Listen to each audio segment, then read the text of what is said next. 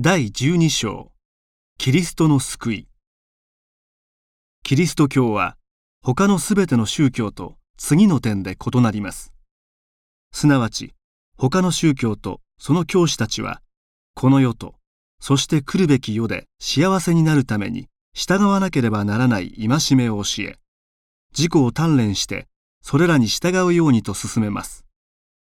一方、クリスチャンは、人間は誰でも皆、自分が従うべき戒めはすでに知っており、これ以上の戒めは教えられる必要がないこと。しかし、すでに知っている神の戒めにさえも従うことができず、また従おうともしないこと。それほどまでに自分たちが悪しき状態にあることを知り、また信じています。神が完全に堕落して、全く希望を失っている人類の罪深さのゆえに、人類の代表として人間の身代わりとなって罪を取り除くためにイエスをお使わしになったということを信じているのです。イエスはこれを十字架の上で成し遂げてくださいました。イエスは十字架の上で人々に拒絶され、嘲けられる一方、自らが人間が犯す罪をその身に負って、人間に対する神の怒りと裁きを一身に受けてくださったのです。ですから、今はもう、罪、人類のすべての罪がイエスによって贖われたのです。神は、私たちが罪人であり、自分自身を救うことができないことを認識し、イエス・キリストを自分の救い主として受け入れてほしいと願っておられます。神は、罪深い人間が信仰によってイエス・キリストを唯一の救い主として受け入れるとき、彼らを義と認めてくださるのです。神は私たち一人一人が自分でこの決断をすることを望んでおられます。それだけでなく、イエスを信じ、イエスの死によって自分の罪が許されたという神の言葉を信じる人には、誰にでも神の霊を与えると約束してくださいました。すなわち、信じる人には神の霊が望み、天の御国に新しく生まれて、それまでとは全く異なる新しい心と力を与えられ、正しく生きたいと思うようになります。これが福音、良い知らせであり、本章のテーマです。以下は、イエスの弟子、パウロが書いた手紙からの抜粋です。パウロの手紙より、福音の力。キリストイエスの福音は、どの国の人々にも、信じる者すべてを救う神の力です。それゆえ、私は福音を恥としません。福音には、神の義が示されています。しかし、その義は、初めから終わりまで信仰を通して実現されるのです。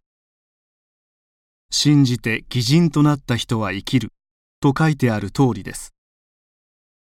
十字架の言葉は滅びゆく人々にとっては愚かなものですが、救われる私たちにとっては実に神の力なのです。聖書にこう書いてあります。私は知者の知恵を打ち壊し、賢い者の賢さを虚しいものにする。どこに知者がいる。どこに学者がいる。どこにこの世の賢人がいますか。神はこの世の知恵を愚かになさったではありませんか。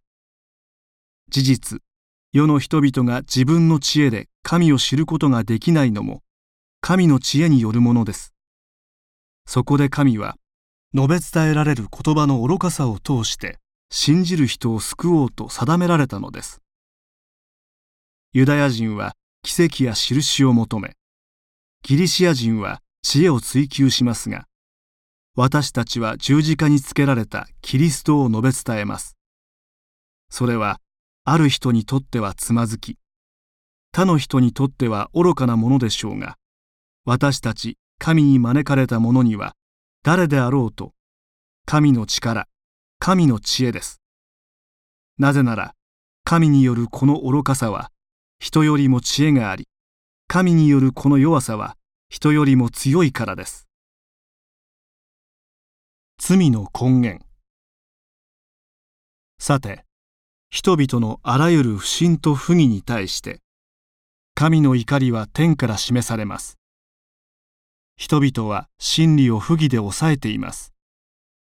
そもそも神について知り得る事柄は人々に明らかです。それは神が示されたからです。目に見えない神の性質、すなわち神の永遠の力と神性は、天地創造の時から被造物のうちにはっきりと現れており、人によく知られています。したがって人々は弁解ができません。なぜなら、神を知りながら神として崇めることもせず、また感謝することもしません。かえって、その思いはくだらなくなり、無知な心は暗くなりました。自分では賢いと言いながら愚かになり、永遠なる神の栄光を、滅びゆく人間や鳥、獣、這うものなどの偶像と取り替えてしまいました。そこで神は、彼らの欲情のままに不潔をなすに任せられ、彼らは互いにその体を汚すようになりました。それは、彼らが神の真理を偽りと取り替え、作り主の代わりに作られたものを拝み、これに仕えたからです。作り主こそ、永遠に褒めたたえられる方です。アーメン。人の罪。それで、神は彼らを恥ずべき情欲に任せられました。女性は自然な関係を不自然なものに変え、同じく男性も女性との自然な関係を捨てて、互いに情を燃やし、男と男とが汚らわしいことを行い、その乱れた行いの当然の報いを身に受けています。さらに、人は神を認めようとしないので、神は彼らを堕落した思いに引き渡され、それで彼らはしてはならないことをするようになりました。人はあらゆる不正、悪、貪り、悪念に満ち、妬み、殺意、不和、嘘、邪念にあふれ、人の陰口を言い、人をそしり、神を恨み、人を侮り、傲慢であり、自慢をし、悪事を図り、親に逆らい、無知、不誠実、無情、無慈悲です。また、このようなことを行えば死にあたるという神の定めを知りながら、自分でそれを行うばかりか、それを行う人に心から同意しています。神を甘く見るな。それゆえ、他人を裁く人よ。あなたは言い訳できません。あなたは他人を裁くことによって、実は自分自身を罪に定めています。裁くあなたも同じことをしているからです。私たちは知っています。神はこのようなことを行う者を真理に従って正しくお裁きになるということを。考えなさい。このようなことをする人々を裁き、自ら同じことをする人よ。あなたは神の裁きを逃れるのでしょうか。それとも、神の憐れみがあなたを悔い改めに導くことも知らないで、その豊かな慈愛と寛容と忍耐とを甘く見るのですか。頑固な悔い改めない心によって、あなたは神の正しい裁きの現れる御怒りを自分のために積み上げています。神は一人一人にその行いに従ってお報いになります。すなわち、忍耐をもって善を行い続け、神からの栄光と誉れと不滅とを求める者には永遠の命をお与えになり、私欲や反抗心に駆られ、真理に従わないで、不義に従う者には、怒りと憤りをお与えになります。すべて悪を行う者には、どのような人であろうと、艱難と苦悩が与えられ、すべて善を行う者には、誰であろうと、栄光と誉れと平安が与えられます。神には偏見がないからです。正しい人はいない。次のように預言者が書いた通りです。正しい人はいない。一人もいない。悟る人はいない。神を求める人もいない。すべての人が神から迷い出て、誰も彼も無益なものとなった。善を行う人はいない。ただの一人もいない。人の喉は開いた墓のようであり、舌で他人を欺き、その唇にはマムシの毒がある。人の口は呪いと苦々しさで満ちている。その足は血を流すのに早く、その道には破壊と悲惨がある。人は平和の道を知らない。その心には神への恐れがない。このように、すべての人は罪を犯したため、神の栄光を受けられなくなっています。しかし、神の恩恵により、キリストイエスの贖いのおかげで、無償で義とされるのです。信仰による義。神はキリストを、その十字架の血によって、信じる人のために、罪を償う供え物となさいました。実に、主イエスを死人の中からよみがえらせた方を信じれば、私たちは義と認められます。イエスは私たちの罪のために死に渡され、私たちが義とされるためによみがえられたからです。このように、私たちは信仰によって義とされたのですから、神に対して平和を得ています。これは、主キリストイエスのおかげです。キリストのおかげで私たちはこの恩恵へ信仰によって導き入れられました。そして神の栄光への希望を誇りにしています。神の恩恵。実にキリストは私たちが弱かった時に身代わりになってくださいました。私たちが神に逆らっていた頃、定められた時にキリストは死んでくださいました。正しい人のために死ぬ者はほとんどいません。恩人のためには命を惜しまない者が、あるいはいるかもしれません。しかし、私たちがまだ罪人であった時、キリストが私たちのために死んでくださったことにより、神は私たちに愛を示されました。このように、私たちはすでにキリストの血によって義とされたのですから、キリストによって神の怒りから救われるのはなおさらのことです。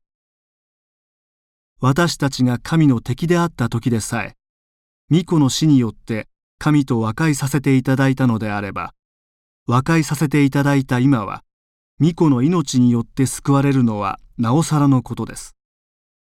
その上、主キリストイエスによって、今や和解をいただいた私たちは、キリストによって神を誇るのです。罪の結果は死です。しかし、神が無償で与えてくださる贈り物は、私たちの主キリストイエスによる永遠の命です。欲を捨てなさい。こういうわけで、今やキリストイエスを信じている者は、何の罰も受けません。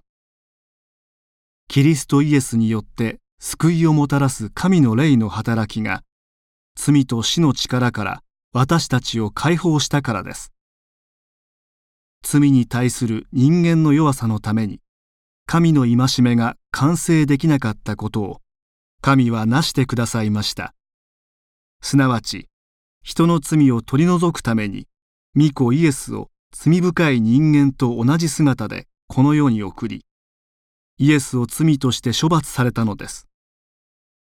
それは、私たちが自分の欲ではなく、神の聖霊に従って歩み、私たちのうちに神の戒めの要求が満たされるためでした。人間が自分の思いに従って生きるならば、自分が求めることをもっぱら考え、聖霊に従って生きる人は、聖霊が求めることをひたすら考えます。人間の思いに従えば、死と滅びに終わりますが、聖霊に従えば、命と平安があります。なぜなら、人間の欲求は神に反抗するもので、神の戒めに従わないからです。いや、従うことができないのです。自分の欲求の支配下にあるものは、神に喜ばれるはずがありません。聖霊の導き。神の聖霊があなた方のうちに住んでおられる限り、あなた方は欲ではなく聖霊に導かれています。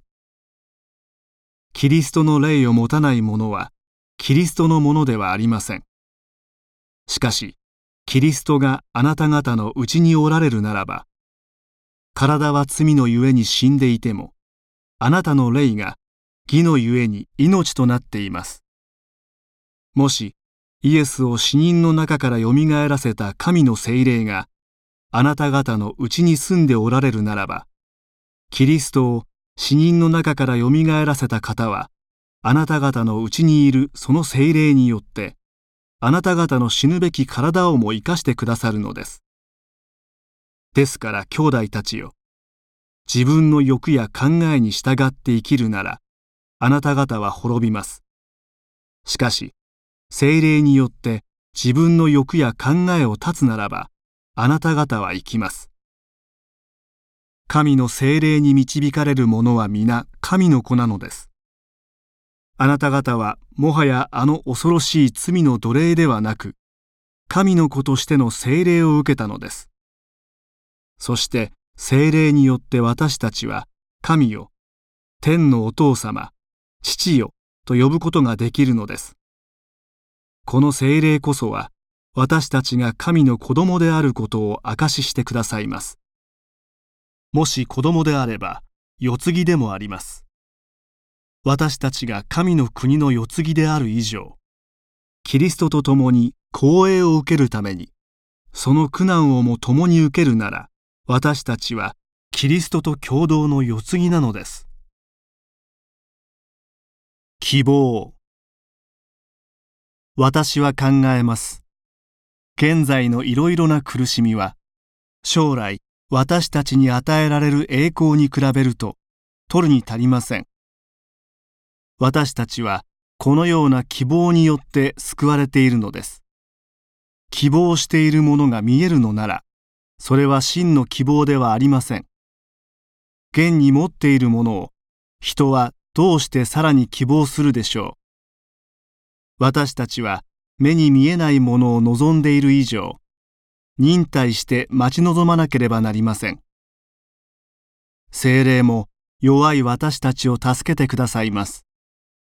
私たちはどう祈ったらよいかわかりませんが、聖霊ご自身が言葉に表せない切なるうめきを持って、私たちのために取りなしてくださるのです。人の心を見抜く神は、聖霊の思いが何であるかをよく知っておられます。なぜなら、聖霊は神の御心に従って、私たちのために取りなしてくださるからです。将来の栄光。私たちは知っています。神を愛する私たちのために、すべてのことが益となるように、神が万事を働かせることを、私たちは神のご計画に従って招かれたものだからです。神は前もってお選びになった人たちを、御子イエスの形と同じ姿にするよう定められました。それは御子が多くの兄弟の長子になられるためです。神はこれら前もって定められた人たちを招き出し、招き出された人たちをさらに義とし、義とされた人たちにはさらに栄光をお与えになりました。